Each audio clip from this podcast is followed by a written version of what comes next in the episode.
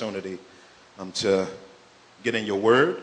Um, we believe that your word is a lamp unto our feet and a light into our pathway. So, Lord, we pray that you would continue to give us vigor, the same vigor we have in worship. Lord God, when we gather, we pray that we would worship you through our practices. And so, God, I pray um, that the words of my mouth and the meditations of my heart would be acceptable in your sight. O oh Lord God, my strength and my redeemer, in whom we all trust. Everybody who trusts Jesus as Savior said, Amen, amen, amen. How y'all doing? This is the first time I stood up. I'm out of breath and hoarse. So, you know, um, y'all, the Lord is just really doing so much um, in Epiphany Fellowship and in each and one, every one of our lives. And so I'm very, very, very excited about what God is doing um, in this church and in not just this church, but um, around our city and in our region. God is up to a whole bunch of things. Right now, we're in our series on Hot for Jesus. Say Hot for Jesus. Uh, you know, it's interesting that we want to really make sure that our spiritual lives are vital, that our lives are marked by the gospel of Jesus Christ, and that the reality and nutrition that is needed for us to grow and be developed be, be sown into the depths of our souls. And so we're talking about ways in which I think we talk a lot about good theology around here. And so what we wanted to do is we wanted to dive into some key practices of what it looks like to actually practice the Christian faith. And today, we're going to talk about a subject sex and sanctification.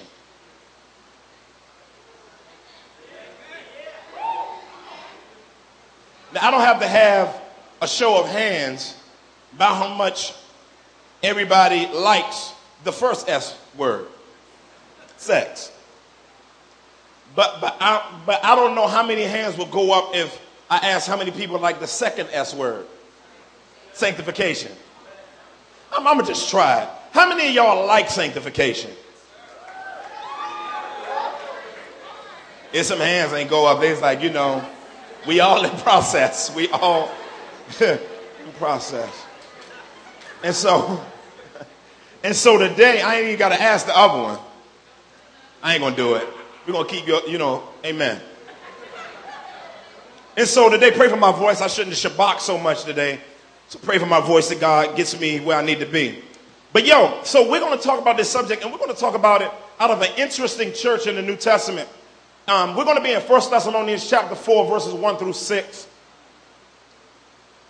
I'm, I'm not going to do, you know, I usually, it usually takes me four to six weeks to teach on sex. So we're going to have another blueprint in October. And um, it's going to be called The Fundamentals. And when we do that blueprint, I'm going to talk about sex there, and we're going to do a big layout of it there. And so today, I want to give an interesting talk about it because I think biblically we need to dive into this. You know, let me just give my way a backdrop before we dive into this passage. Is Thessalonica or the Thessalonian church was uh, a part was one of the cities in Macedonia. Macedonia was one of the poorest countries in Asia Minor. And Thessalonica or Thessalonians was some of the beefiest Christians in the New Testament. The Thessalonians were so beastie um, that, that, that, that they had really grown in their theology and they had really grown deeply in their practices. Um, there are only two other churches in the New Testament that actually rival um, Thessalon- the Thessalonian church in its spiritual health, in its spiritual death, and that's the church at Ephesus and that's the church at Smyrna. And so, as we talk today, we're going to be interested to see that even in the midst of such a seemingly healthy church, I hope y'all paying attention to this part. This church, Paul bragged on to other churches to be like. Paul loved the Thessalonian church to the point he dispatched his young boy Timothy out to Thessalonica to jump in and chop it up with the Thessalonians. And it said that they were killing it in the faith. But in the midst of all of the biblical theology that they had, in the midst of all of their small groups that they had, in the midst of all of the blueprint classes that they had, in the midst of all of their 180 evangelism outreach that they had, in the midst of all of their chopping it up and doing a good job at a whole bunch of great things, there was a problem.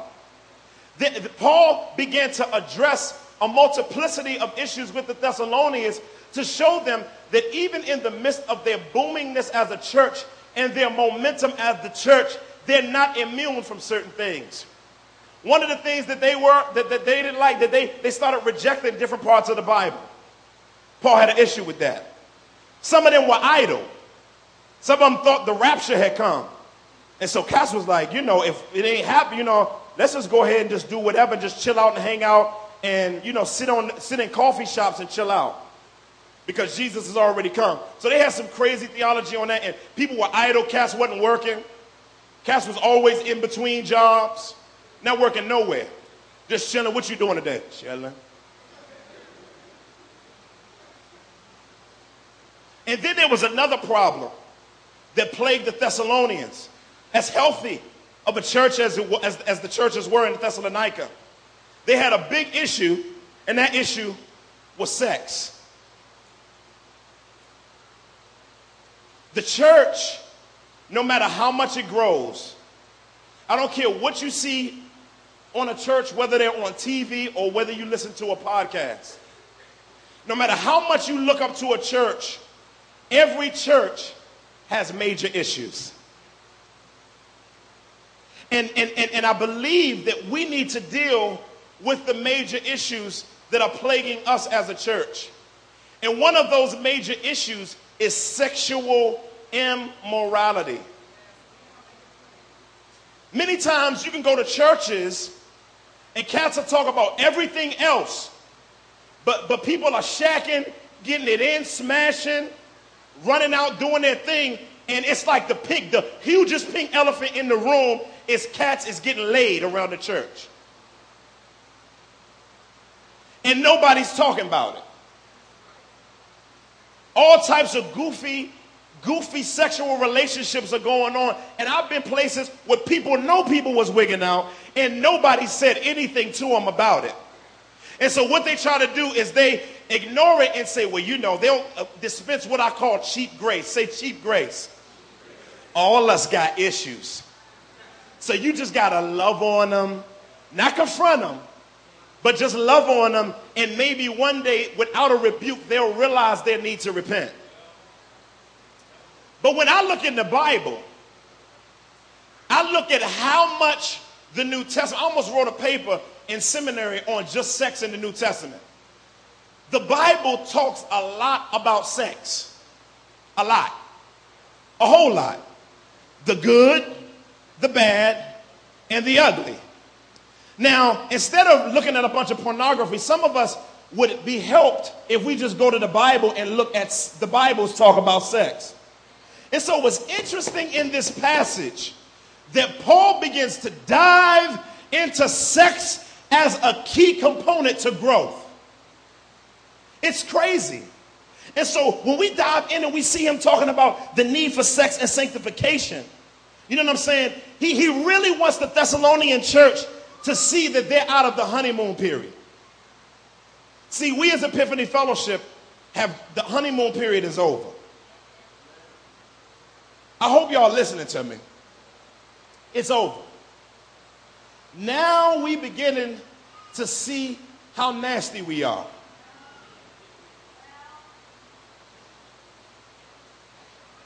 Y'all still with me? I, I know y'all got quiet. And now we're starting to second guess our existence because we're seeing how raggedy all of us are. And so what begins to happen is we begin to doubt Jesus, doubt the faith, and doubt whether or not we're on the right track. Well, what happens is, is I, I mean, I, I can't name the movie, but in a movie, one time, you know, this guy wanted to be with this woman. And she began, she, she said, she took off her weave. And she pulled off some eyelashes. And she pulled out her teeth. Pulled out her contact lens and pulled out all kinds of other stuff. Because the person he thought he was trying to holler at wasn't the same. Per- eh, he was like, What in the world is happening right now? And so, what's happening with Epiphany Fellowship? You hear me, Aaron? What's happening at Epiphany Fellowship is that our spiritual weaves are coming off. And people seeing the buckshots in the back of our head, the BDB back there. The receding hairline spiritually. We seeing that we need tooth transplants, rotten teeth are being seen, halitosis on steroids is being seen spiritually. And we're trying to figure out what in the world did we get ourselves into? And some of you think you've been tricked. But God is saying, this is when your real Christianity starts. Your real Christianity starts when you begin to see one another's issues and you're still willing to grind and work through what it means to make sure that all of us are mutually and in community, in community, in community are conformed to the image, to the image of Jesus Christ, Christocentrism. I, I know y'all missed that, but it takes commitment to do it. And so I'm trying to ask you a question, family. What are you doing here today? Are you here to see your favorite rapper? So you can marry one of them I'm going to talk crazy today in a sanctified way.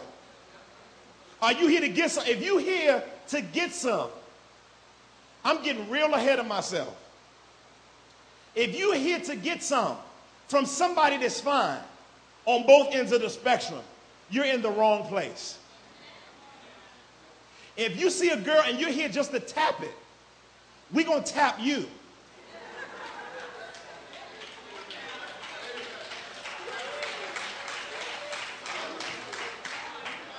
When sanctified thugism is okay. I'm getting ahead of myself. But but we're not gonna, this is not gonna be a church where it's gonna be a lot of tapology.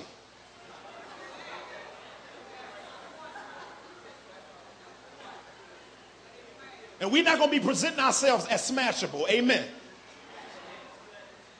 I'm sorry, if you got teenagers, people under the age of teen, they may need to go up to the children's area today. But I'm not going to be raunchy. I'm going to be biblical. And so Thessalonians were dealing with Christians who were mad promiscuous. And so what happened is Paul had to remind them of some stuff. And so as we go in the text, check it out. I ain't got no points today. we just going to walk the text. Is that all right?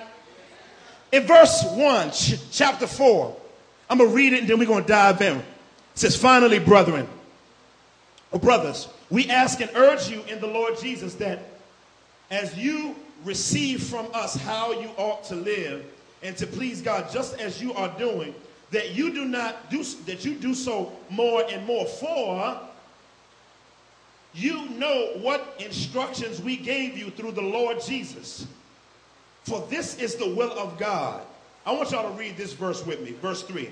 One, two, three. For this is the will of God, your sanctification, that you abstain from sexual immorality, that each one of you know how to control his own body in holiness and honor, not in the passion of lust like the Gentiles who do not know God, that no one transgress or wrong his brother in this matter and the Lord is, the, is an avenger in all these things.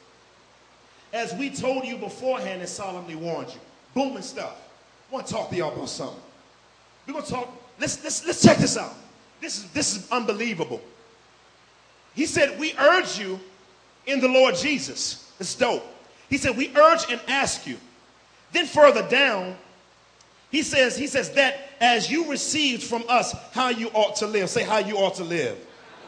Yeah, most of us as Christians think that the only thing that the apostles taught was soteriology when they went to meet people. Some of us think that the only thing they thought they taught on was baptism. Some of us think that the only thing that the apostles or the apostolic delegates did when they pioneered in a particular place was high weighty doctrine. But one of the things that they spent, they were with people from six months to three years at a time. When the churches were first planted, they spent mad time with them, hanging out in, in, in, in, in our equivalent of coffee shops, houses, in the marketplace, with surroundings and chopping it up in small groups and walking with them from spiritual infancy to what? Spiritual to yeah, and so because of that, what happened is one of the things that they began to talk to them about is Christian ethics. Say Christian ethics. Very important because some of us like weighty information only without a way to actually practice it. And so, one of the things that they would do a lot of times is talk to Christians about Christian ethics. In other words, the way in which you skillfully practice the nutrients of the gospel. What does it look like practically?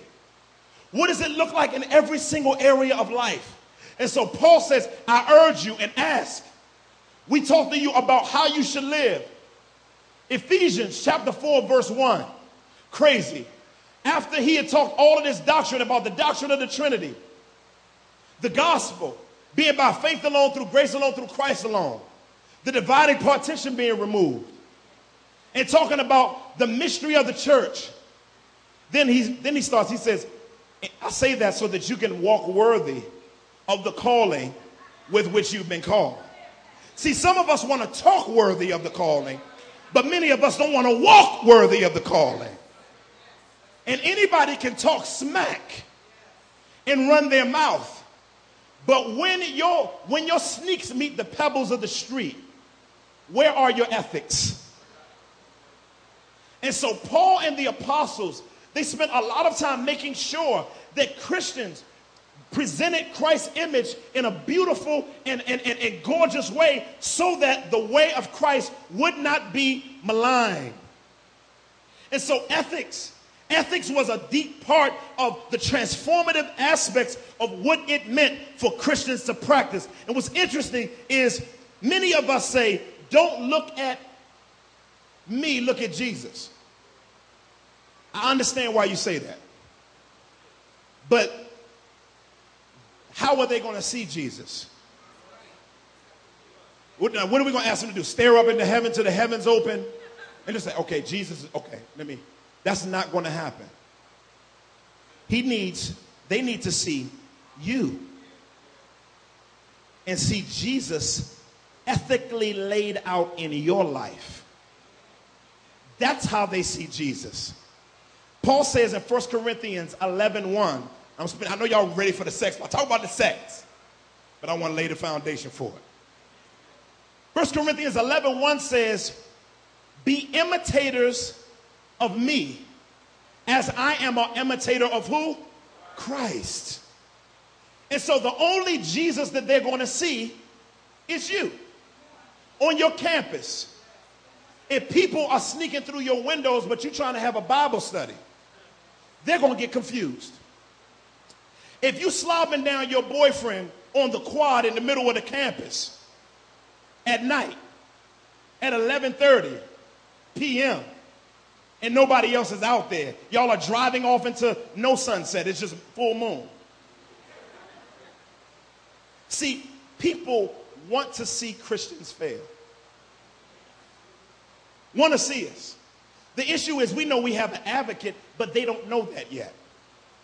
And I'm not calling for Christian perfectionism like Wesley would say. But what I am calling for is for us to recognize the nature of our doctrine meeting our practice.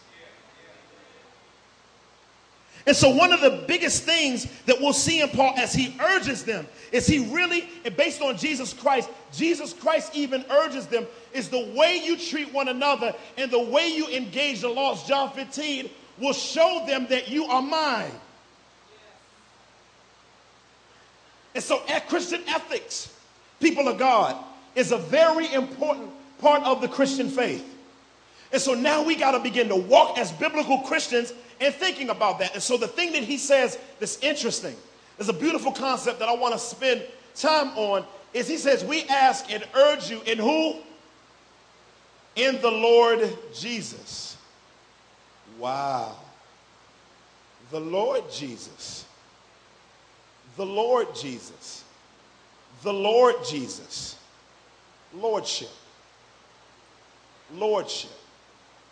That means someone runs things in your life.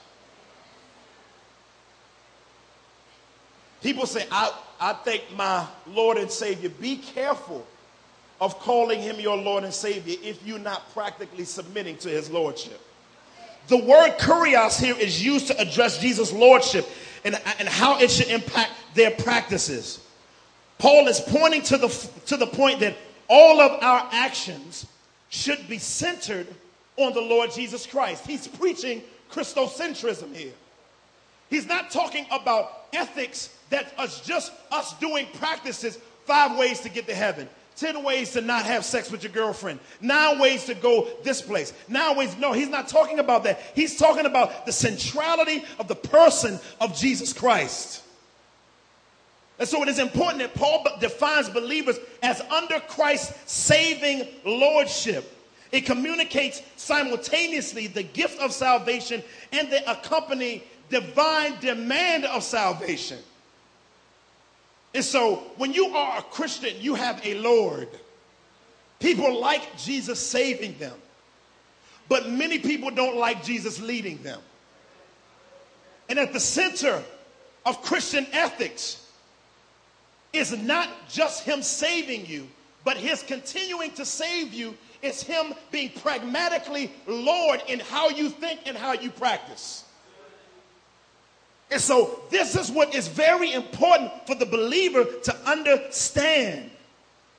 And so, the act of being in Christ here is to act in faith and obedience and face false alternatives. In Christ, neither, serve, he says in, in Galatians 5 6, that there's neither circumcision or uncircumcision, it, it says, has any force, but rather working through love. And so, when we talk about this idea of the beautiful lordship of Jesus Christ, that means that practically we're going to have to begin to stitch our lives together through Jesus Christ as Lord, not just merely as a title, but as a practice of the Christian faith. And without his lordship, our ethics are off. Are off.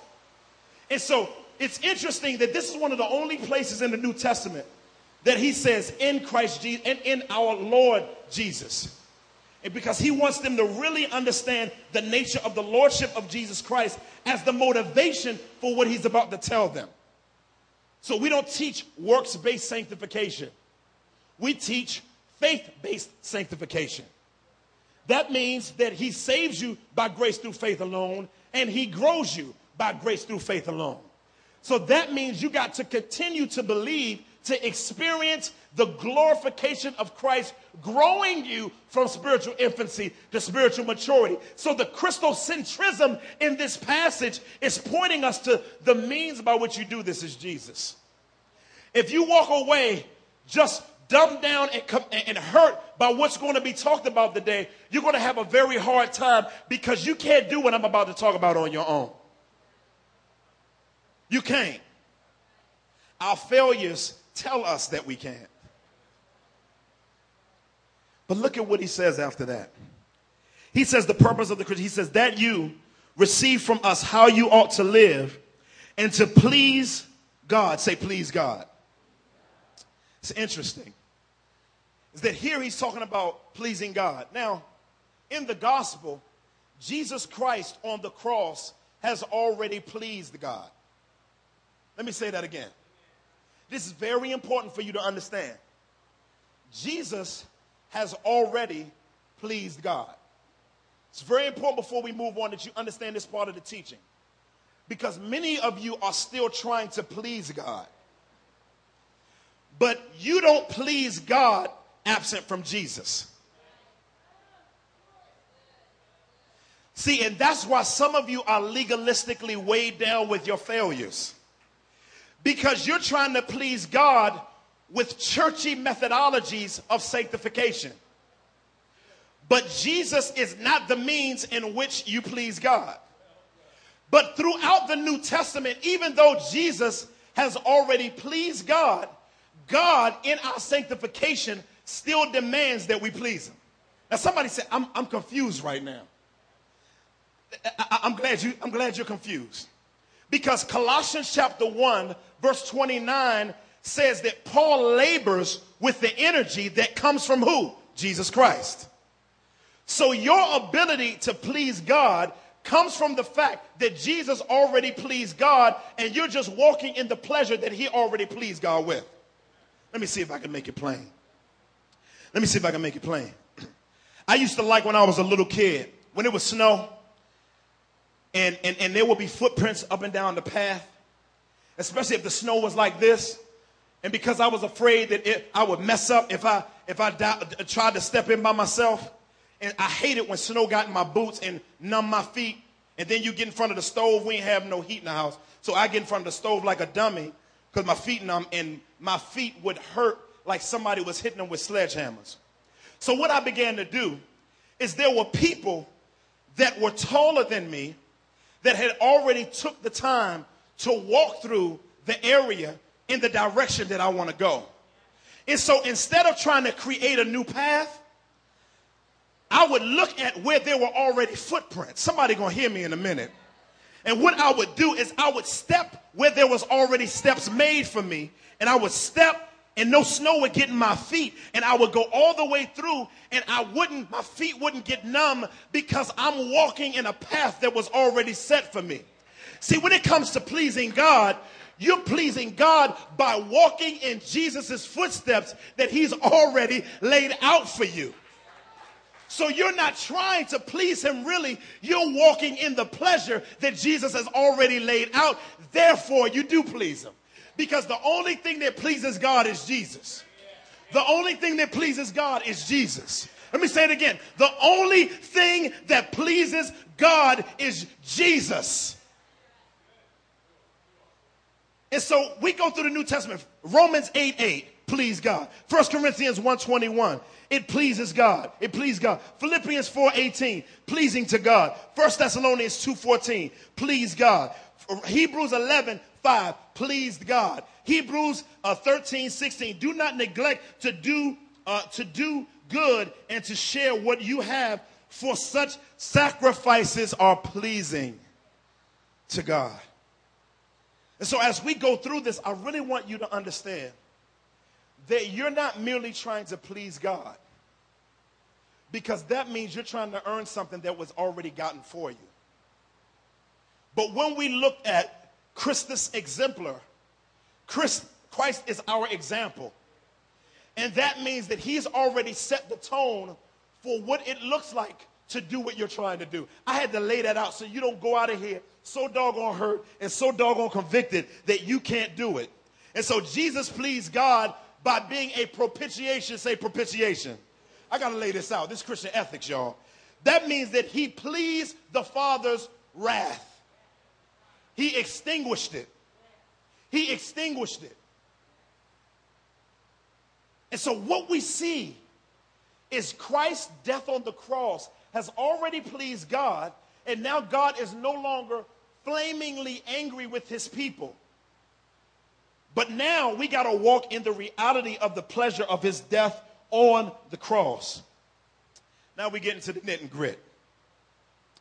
He says something interesting here, and it, it, it blows my mind. A friend of mine, Blake and I, we always talk a lot about, he's a pastor in Houston, we talk a lot about this verse all the time, and we're blown away by it. He said, This is the will of God. The biggest question for Christians is people always ask, How do I know the will of God? I'm going to preach real slow today. How do I know the will of God? And so they want to pray and fast, and they want the angel Gabriel to show up and say, Wake up, young one. I have a message for you. I have come to you to answer your prayers and let you know what the will of God is. That's probably not going to happen. Some of you are waiting for somebody to bring a prophetic utterance over your life, which we're not against that. Amen. Praise God. I have a word for you, sister. Amen. The will of God. And you're waiting. Talk to me. Talk to me. And we're looking for God to give us his will outside of his word. But the Bible has a bunch of purpose statements that let us know what his will already is. Now, this is powerful. He said, This is the will of God, your sanctification. Wow. Sanctification has three parts positional sanctification, practical sanctification, and permanent sanctification. Positional sanctification is when you got saved, God, took the Holy Spirit, based on 1 Peter 1 2, removed you from the kingdom of darkness and placed you into the kingdom of his marvelous Son. He placed you in what's called the sheepfold. Say the sheepfold. So even though you're in the world now, you're not supposed to be of the world. That means you're insulated, but you're not isolated. Based on the uh, high priestly prayer. Stay with me. I'm going somewhere with all of this. And so that's positional sanctification. But then let me go to permanent sanctification. Permanent sanctification is first is Second Corinthians chapter 5, verses 1 through 10, where we will put off immortality and put on and put off mortality and put on immortality, well, he will fully sanctify us and we won't cry no more. We won't scrape our knees anymore. Nobody will hurt our heart anymore. It's over. We are in the eschaton, chilling out with the living God forever. But now there's the middle part. It's the grime and grit of sanctification. I got to finish today, so we're going to be a while. The grime and grit of sanctification. It's the process. Paul says the will of God is that right now you be ushered from spiritual infancy to spiritual maturity. That means that every single area of your life be conformed to the image of God, and we do the hard work of joining God in growing us spiritually. That's His will. Some of us say, Should I marry this person? Should I take this should I take this class? Should I get this major? Should I move here? Should I go to that church? Ask yourself the question how does this sanctify me? But see, most of us will commit to the most easiest road. And so God has to providentially close doors to get you to move through the harder doors. so the will of God is that we look like Jesus and grow from spiritual infancy to spiritual maturity. But what's crazy is it, you would think that he'd stop there. You think that he was, okay, he wants us to grow up, praise God. Then he'll list a bunch of ways. That's not what he did. He said, This is the will of God, your sanctification. That you abstain from sexual immorality. Why? And then he just begins to go off on that. It's interesting that in this passage, it seems to say from Paul that one of the key things to stop you from growing spiritually is your sexual practices. Some of y'all been spending time in prayer. Some of y'all been going to small groups, but you've been getting it in with your girlfriend. You've been getting it in with somebody. You've been getting it in with porn. You've been masturbating. You've been doing all types of different, you've been getting in with other dudes, other women, whatever your thing is. And you've been wondering why your spiritual life is stalled. It's because you want to grow without sanctification in that area. In other words, we want God to grow us spiritually and detour us around that particular area of our life. But God is trying to tell us God is trying to tell us that you're not going to grow if you keep acting sexually a fool.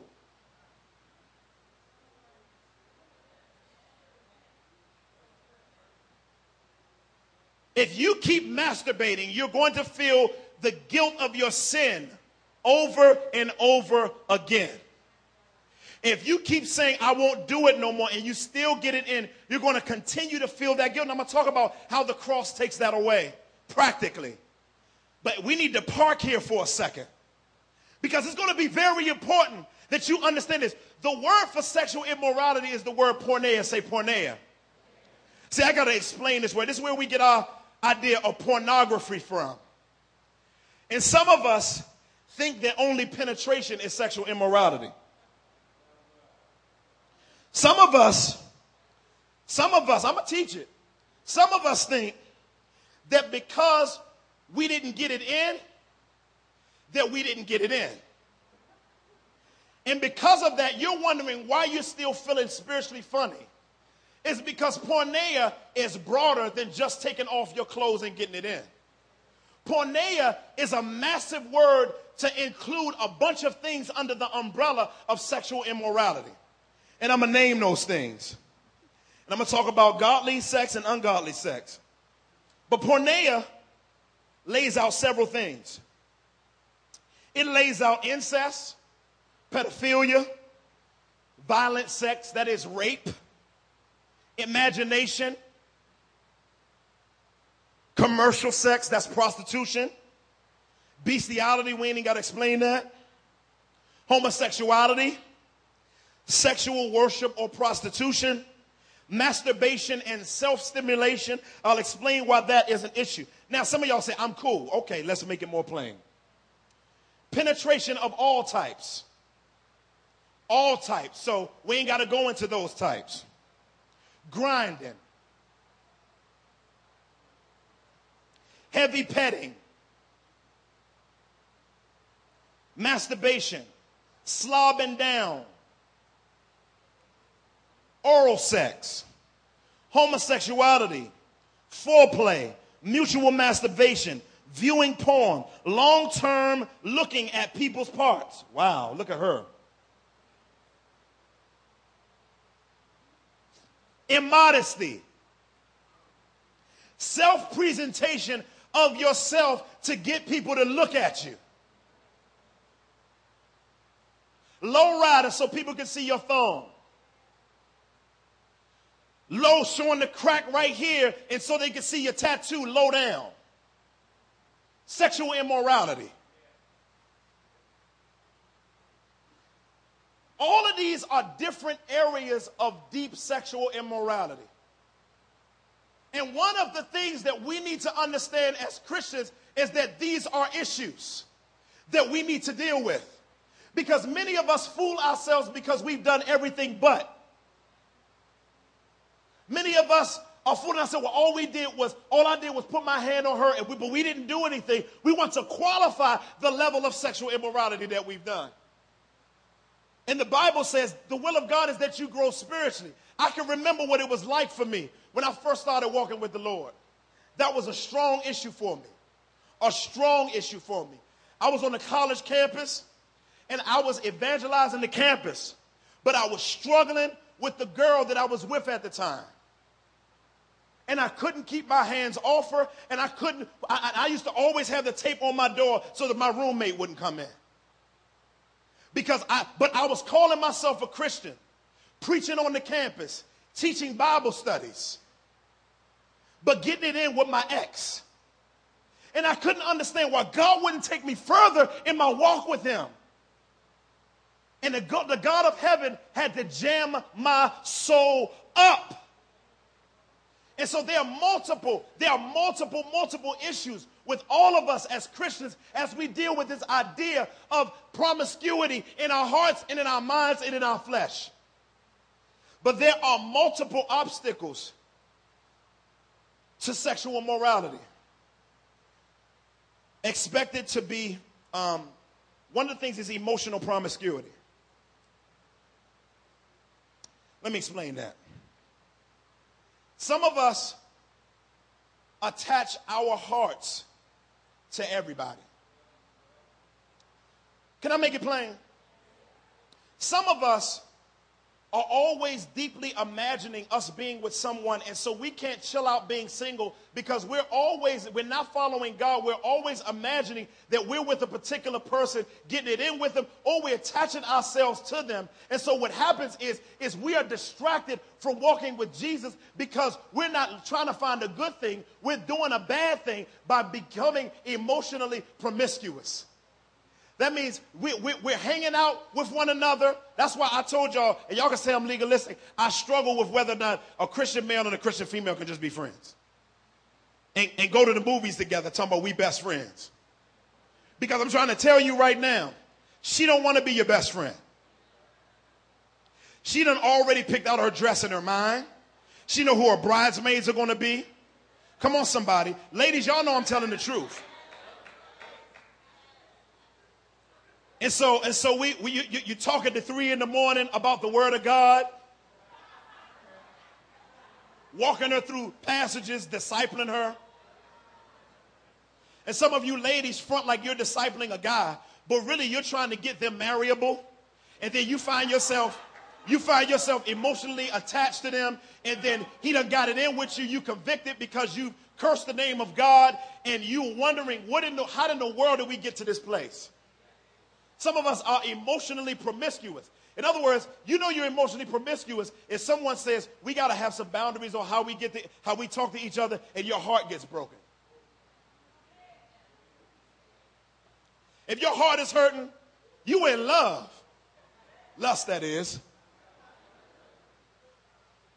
Mismanagement of loneliness. Some of us mismanage our loneliness. And some of us, when we have nothing to do, we spend an inordinate amount of time masturbating and surfing the web. Men and women. Some of us, as ladies, look at those novels with the dude on the front holding the lady. That's called female porn.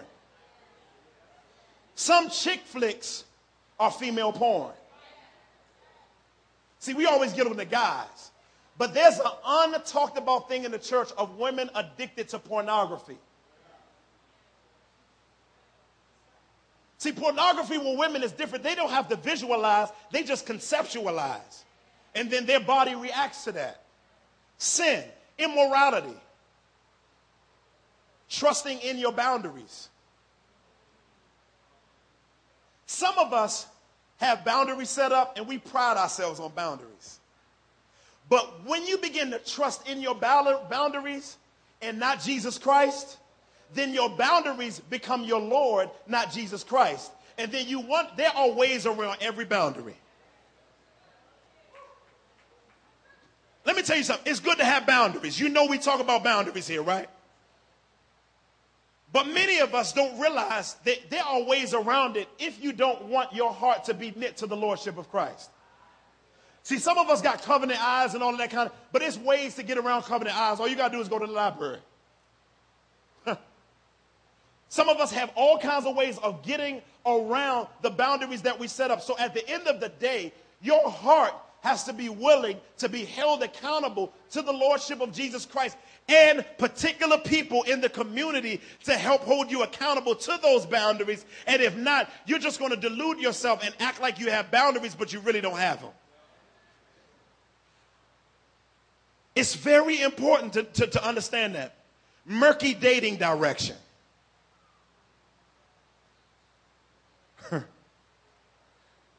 dating someone with no direction towards marriage. The Bible says people without vision are unrestrained. That means if God's vision isn't a part of why you got together, then it's no telling what you're capable of. And so when you have a directionless relationship, we, we just talking, you know, we, y'all, what's going on with y'all? Y'all, uh, you know, we just talking. you know, we just getting to know each other. We just gonna go out.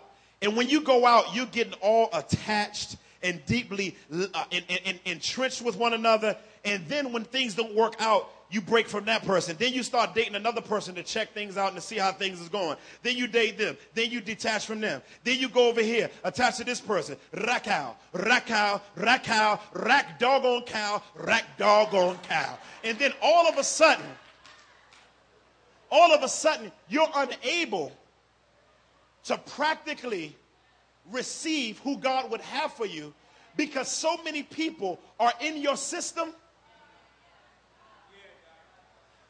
that to become one flesh means you have to be unsanctified. You have to become sanctified out of all of those emotional attachments just to begin to become one flesh with the person that God actually wants you attached to. That's why, by the way, we have premarital counseling. Premarital counseling is Holy Ghost and Bible. Holy Ghost and Bible. So, so, so what, and I'm going to talk about that soon too. But it's very, very important that you don't have murky dating direction. That means somebody needs to ask you what's going on between you guys. Where are you all going? What's the goal of this relationship? Because if you don't have goals, then y'all are just going to be going into all types of immorality and all types of stuff. And then you'll begin talking to somebody else, and then they say, Well, we weren't really in a relationship.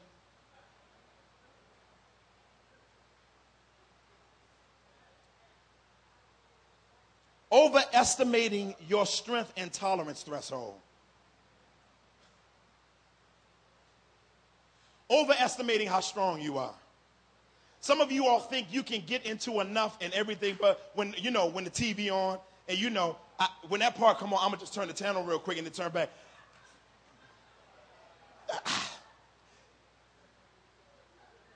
See, I ain't as strong as you. Some of us overestimate how strong we are. And what happens is, is you get into some mess because you overestimate your strength. Engagements lasting too long. If you've been engaged two years,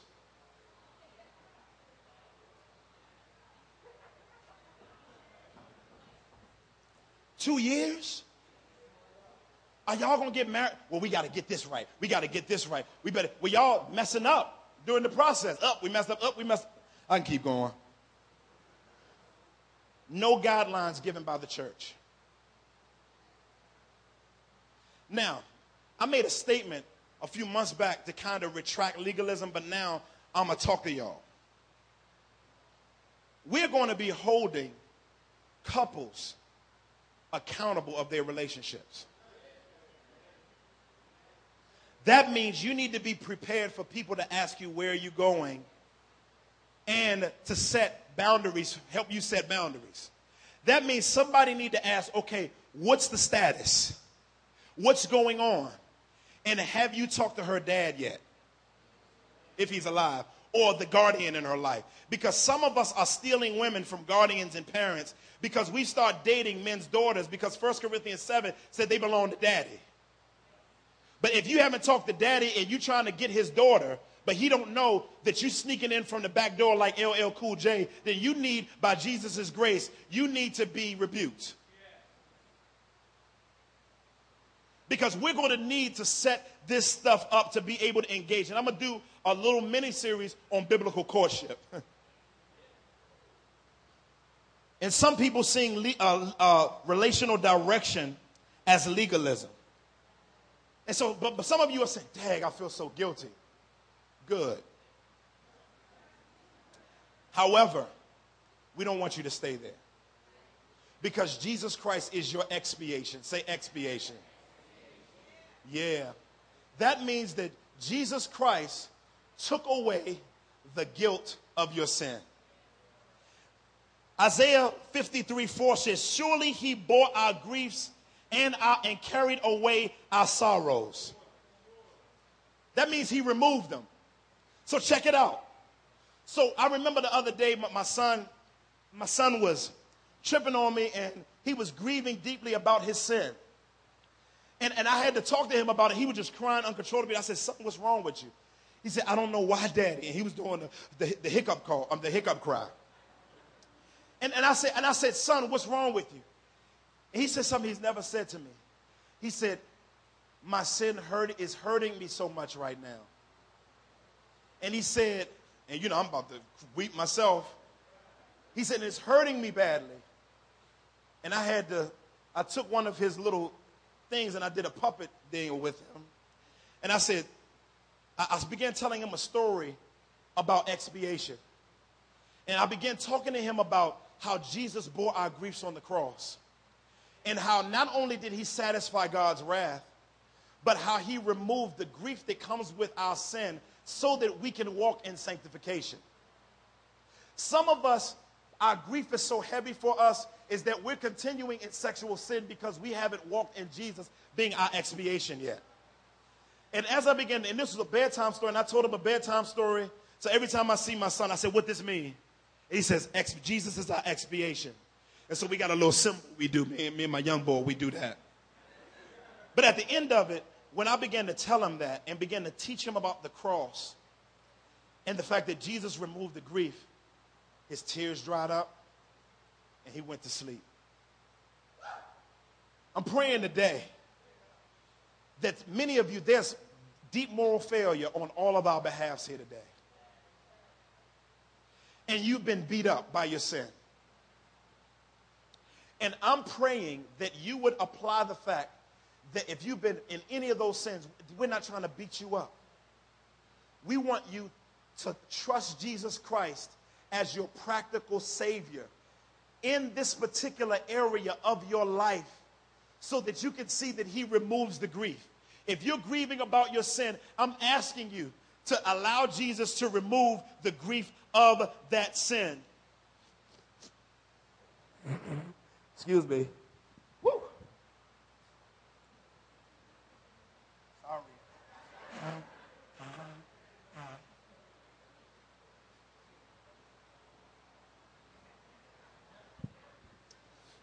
And so, I'll teach the rest of this when we have a deal on sex, but I want to talk about some positivity about this thing. Sex should be personal. That means relational.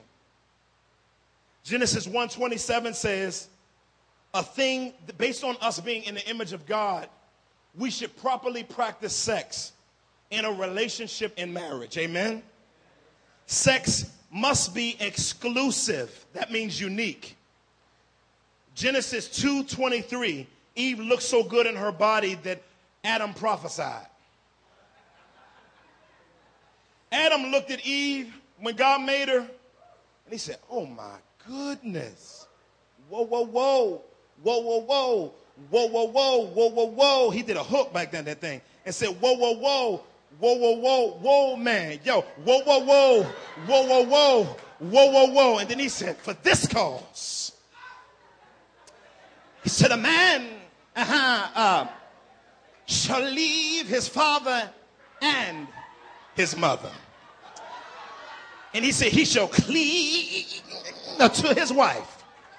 He said, She is bone of my bone uh, and flesh of my flesh. Yet long, we're going to be fruitful and multiply. Yes, we are. He prophesied the first prophecy in the Bible. She was so fine, he started prophesying. He got the gift of prophecy, looking at his wife. That's good sanctified stuff. That means if you marry, go for it.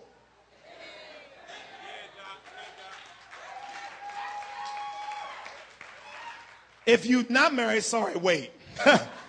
um, but married, go after it. Go after it. Be free to do it. However, sex must be intimate, profound. Must be profound. Song of Songs must be profound, intimate. Sex must be fruitful.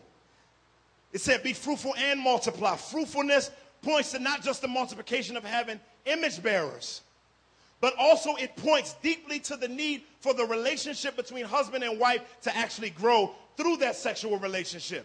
And so, husbands and wives should be more and more in tune with one another. In other words, some of y'all think because y'all can go to girl to girl, you a sexual God.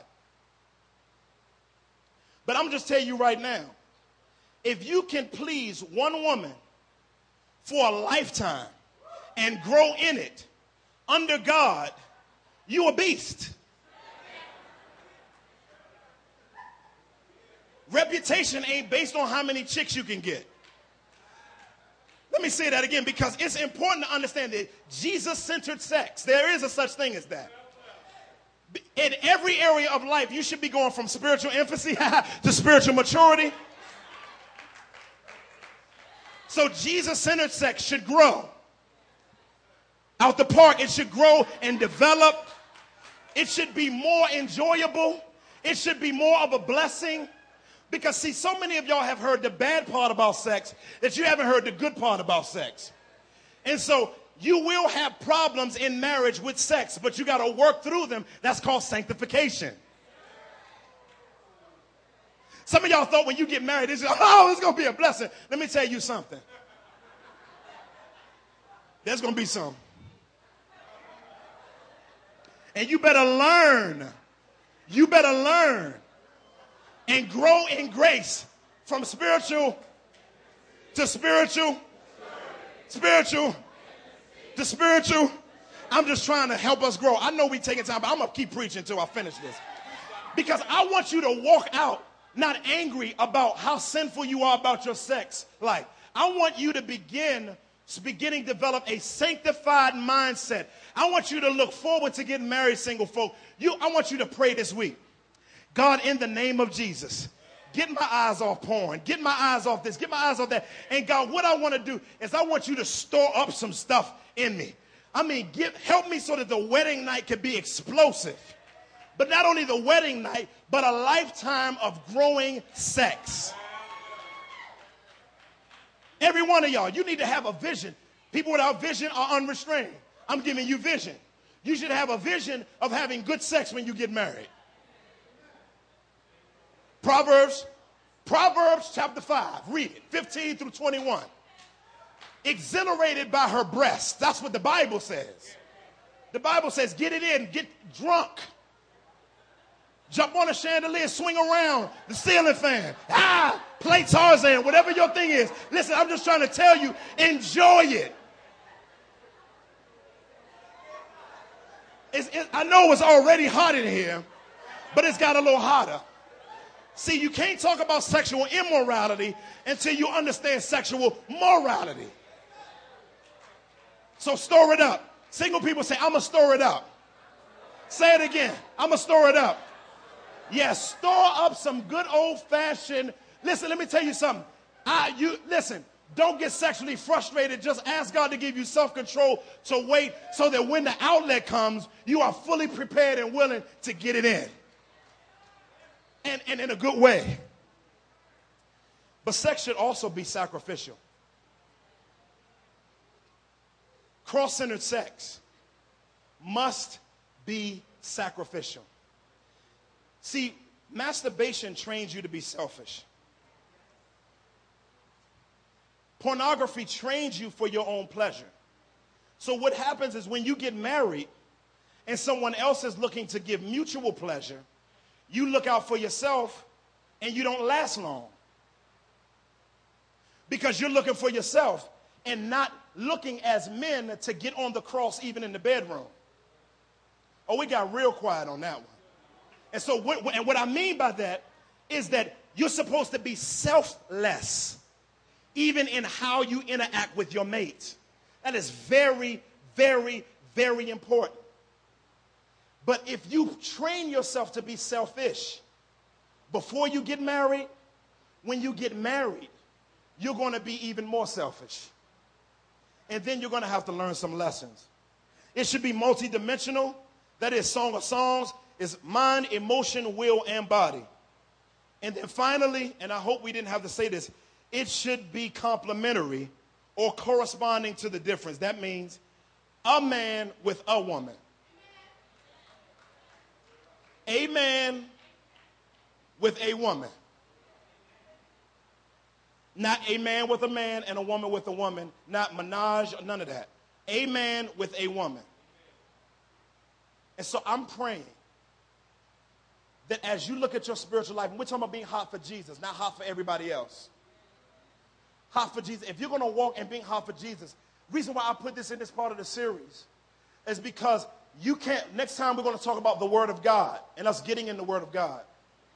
But I'm just trying to tell you that you're not going to grow until you address this area of your life. It's going to be a very great challenge in your life. And so I'm praying that God would give you the grace to walk in sexual purity, couples who are not being intimate. I pray that God would increase your intimacy and take you deeper into Him and into one another.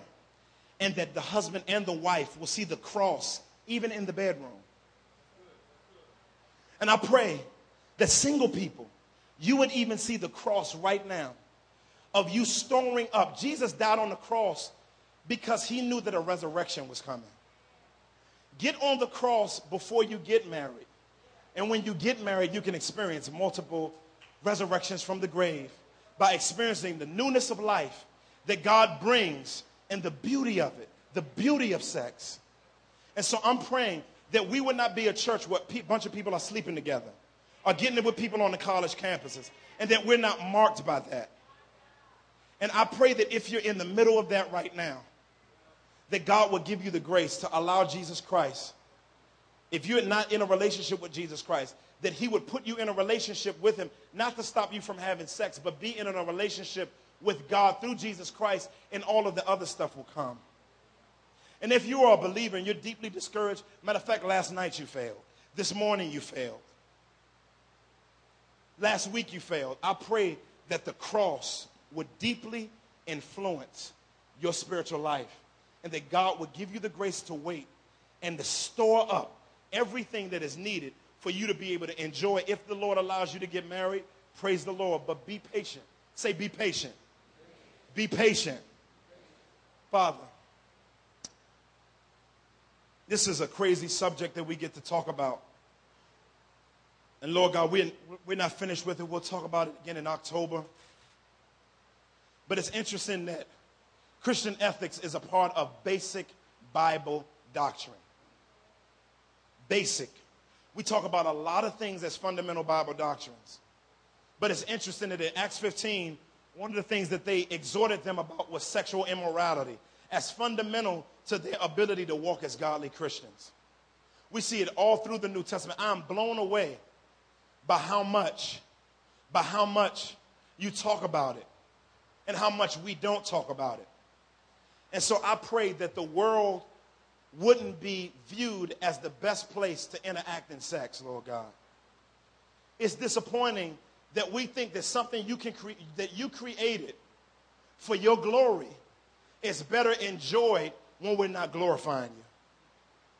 And so, God, I pray in the name of Jesus Christ, I pray in the name of Jesus Christ that you would bring shalom to our sexuality, Lord God. That you would restitch it together so that it may reflect your original design. And God, in the name of Jesus, I pray for someone here today that doesn't know you, who doesn't know you, and they're trapped in not knowing you. Lord, I pray that they would repent of their sins and turn to Jesus Christ as the, as the ultimate sacrifice for their sin, the only sacrifice for their sin. And that in them turning to Him, that they would place their faith in Him by grace alone, through faith alone, and Christ alone. And Lord God, I'm excited. I'm excited about seeing some people get hot for Jesus. I'm excited about seeing ladies who have failed morally, men who have failed morally, men in their marriages who have failed morally, that you would cause repentance and deep restoration and empowerment through the gospel that allows them, that allows not them, but us to experience the beauty of your original design on your terms, God. And if you're here today and you don't know Jesus as Savior, you want to trust Him, there's some cards on the back table we want you to fill out. And we want to chop it up with you and talk to you about what it means to trust Jesus Christ as Savior. Father, we thank you and we praise you. In Jesus' name we pray. Amen.